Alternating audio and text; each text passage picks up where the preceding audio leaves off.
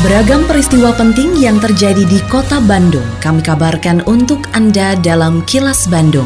Diproduksi oleh LPS PR SSNI Bandung bekerja sama dengan Humas Pemkot Bandung yang disiarkan serentak oleh 40 radio anggota PR SSNI Bandung. Sejumlah informasi aktual kami hadirkan untuk Anda dan inilah informasi utamanya. BMKG prediksi hujan lebat di Jawa Barat sampai Februari.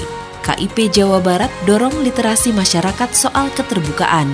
Kawasan kumuh masih banyak di kawasan tengah dan barat kota Bandung. Saya, Santika Sari Sumantri, inilah kilas Bandung selengkapnya.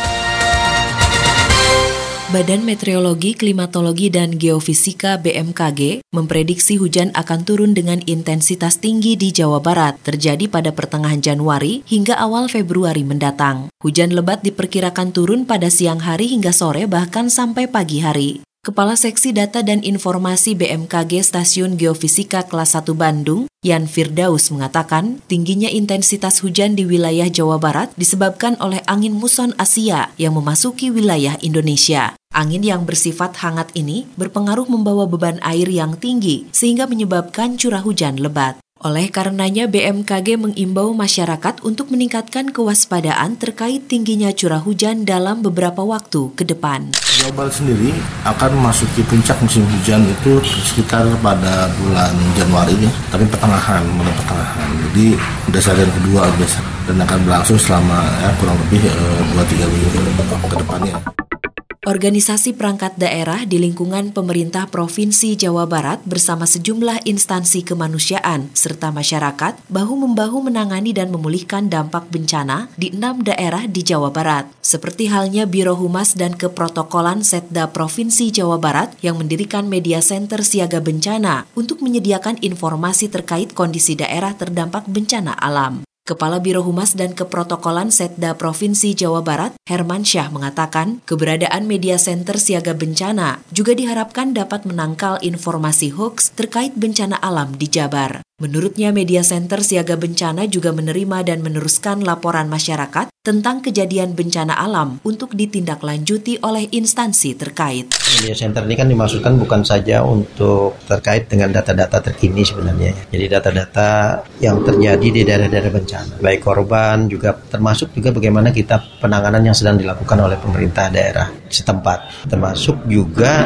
apa yang kita lakukan di provinsi. Selain terkait data, juga dijadikan pusat pelaporan.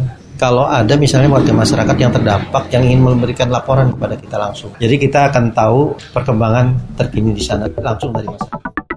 Dinas Kesehatan Provinsi Jawa Barat menyediakan pelayanan kesehatan 24 jam dan mendirikan pos pelayanan terpadu di beberapa lokasi terdampak banjir di Jawa Barat. Kepala Bidang Pencegahan dan Pengendalian Penyakit Dinas Kesehatan Jawa Barat, Juanita PF, mengatakan pihaknya telah menyiagakan sejumlah puskesmas di daerah-daerah yang terkena bencana dan pos-pos pelayanan kesehatan lainnya. Dinas Kesehatan juga menyiapkan mobil kesehatan keliling juga petugasnya untuk membantu masyarakat yang membutuhkan pelayanan kesehatan, tapi tidak bisa datang ke puskesmas karena terkendala akses. Sesuai dengan SOP-nya bahwa di posko kami melayani apabila tidak bisa dilayani dan perlu rujukan, kami merujuk tergantung kondisi pasien apakah dirujuk ke puskesmas ataupun ke rumah sakit. E, ada laporan akses untuk ke puskesmasnya memang agak sukar karena mungkin juga terkepung oleh banjir. Jadi petugasnya yang uh, melakukan mobilisasi keluar dengan puskesmas uh, keliling dan juga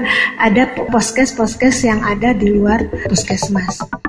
Komisi Informasi Provinsi atau KIP Jawa Barat akan terus mendorong pemahaman masyarakat mengenai hak-hak mereka atas keterbukaan informasi. Usai dilantik oleh Gubernur Jawa Barat Ridwan Kamil, Ketua KIP Jawa Barat periode 2019-2023, Ijang Faisal menegaskan, keterbukaan informasi bukan berdasarkan persepsi, tapi berdasarkan regulasi yang mengaturnya. Ijang mengatakan pihaknya berupaya meningkatkan pemahaman mengenai keterbukaan informasi melalui sosialisasi yang terus-menerus kepada masyarakat. Selain itu, KIP Jabar juga akan membuat layanan konsultasi terkait keterbukaan informasi.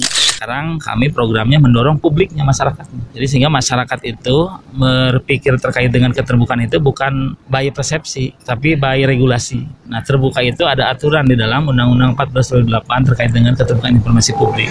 Artinya masyarakat harus tahu bahwa terbuka itu ada regulasinya, ada aturannya. Nah, kita dorong ke sana sekarang. Caranya kita sosialisasi ke publik dengan lembaga-lembaga masyarakat yang ada di bawah, kita dorong untuk melakukan sosialisasi. Sampai akhir tahun 2019 lalu, luasan kawasan kumuh di kota Bandung mencapai sekitar 717 hektar. Sebagian besar kawasan kumuh masih terdapat di kawasan tengah dan barat kota Bandung. Sekretaris Dinas Perumahan dan Kawasan Permukiman Pertanahan dan Pertamanan DPKP 3 Kota Bandung, Agus Hidayat mengatakan, wilayah utara dan timur Kota Bandung sudah jarang kawasan kumuh karena sudah banyak perumahan yang memenuhi kriteria kaidah bangunan. Menurut Agus, ada tujuh indikator dan 19 kriteria untuk mengukur sebuah kawasan disebut kawasan kumuh, mulai dari kondisi bangunan gedung, juga jalan lingkungan, air limbah, dan air bersih. Jadi kalau kita lihat di data yang ada memang kawasan kumuh itu masih berada di kawasan pertengahan kota ya dan di kawasan barat di wilayah kota Bandung. Tapi kalau kawasan timur dan utara itu sudah sangat menurun. Bahkan kalau kita lihat di kawasan timur itu sudah bisa dikatakan tidak ada karena kalau kita lihat di kawasan timur itu banyak perumahan di mana memang dari sisi bangunannya juga sudah memenuhi kriteria bangunan, dari sisi lingkungan pun dari sarana dan prasarana termasuk juga utilitasnya eh, infrastrukturnya itu sudah sangat bagus. Jumlah penumpang kereta api selama angkutan Natal 2019 dan Tahun Baru 2020 mulai 19 Desember 2019 hingga 5 Januari 2020 hampir mencapai 6 juta orang. Penumpang yang diangkut terdiri dari kereta api jarak jauh mencapai 2,98 juta orang, sedangkan penumpang kereta api lokal mencapai 2,71 juta orang. Jumlah ini meningkat sekitar 4,79 persen dibanding periode yang sama tahun lalu yang sebanyak 5,69 juta penumpang. Manajer Humas PT Kereta Api Indonesia Daerah Operasi 2 Bandung, Noksi Citrea mengatakan, jumlah penumpang yang diberangkatkan dari stasiun Bandung selama angkutan Natal dan Tahun Baru kali ini mencapai 362 ribu penumpang. Jumlah ini menjadi yang terbanyak kedua setelah stasiun Pasar Senen, Jakarta. Jadi selama 18 hari PT KAI menjalankan operasi angkutan Nataru dengan mengangkut sebanyak 5,96 juta penumpang atau meningkat 4,7 persen dibandingkan dengan tahun lalu. Stasiun Bandung sendiri di wilayah Daob 2 ini ya menjadi stasiun terpadat kedua setelah stasiun Pasar Senen karena berhasil mengangkut 362.619 penumpang selama masa Nataru. Kini Audio podcast siaran Kilas Bandung dan berbagai informasi menarik lainnya bisa Anda akses di laman kilasbandungnews.com.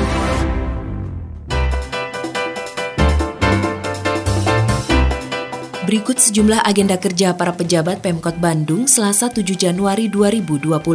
Wakil Wali Kota Yana Mulyana menghadiri silaturahmi alumni SMAN 5 Bandung, selanjutnya menerima audensi Yayasan Aris Nugraha Peduli. Sementara itu Sekretaris Daerah Emma Sumarna memimpin rapat koordinasi evaluasi kinerja tahun 2019 dan optimalisasi kinerja tahun 2020. Selain agenda kerja para pejabat Pemkot Bandung, informasi dari Humas Kota Bandung, yaitu setelah mengkaji berbagai macam metode pengolahan sampah organik, Wali Kota Bandung Oded M. Daniel memutuskan untuk memprioritaskan penggunaan maggot dan teknik biopori vertikal. Oded menilai kedua teknik ini paling memberikan banyak manfaat dan relatif mudah diimplementasikan. Selain itu, penggunaan keduanya merupakan bagian dari program pengelolaan sampah melalui gerakan kurangi, pisahkan dan manfaatkan sampah atau Kang Pisman. Oded pun akan meminta jajarannya untuk menyosialisasikan kepada masyarakat tentang kedua metode ini. Meskipun begitu, ia tak menghalangi warganya jika ingin mengolah sampahnya dengan metode lain, misalnya peyemisasi atau takakura.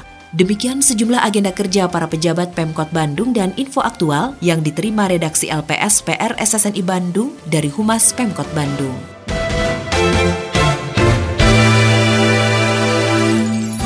Terima kasih Anda telah menyimak Kilas Bandung bekerja sama dengan Humas Pemerintah Kota Bandung yang diproduksi oleh LPSPR SSNI Bandung.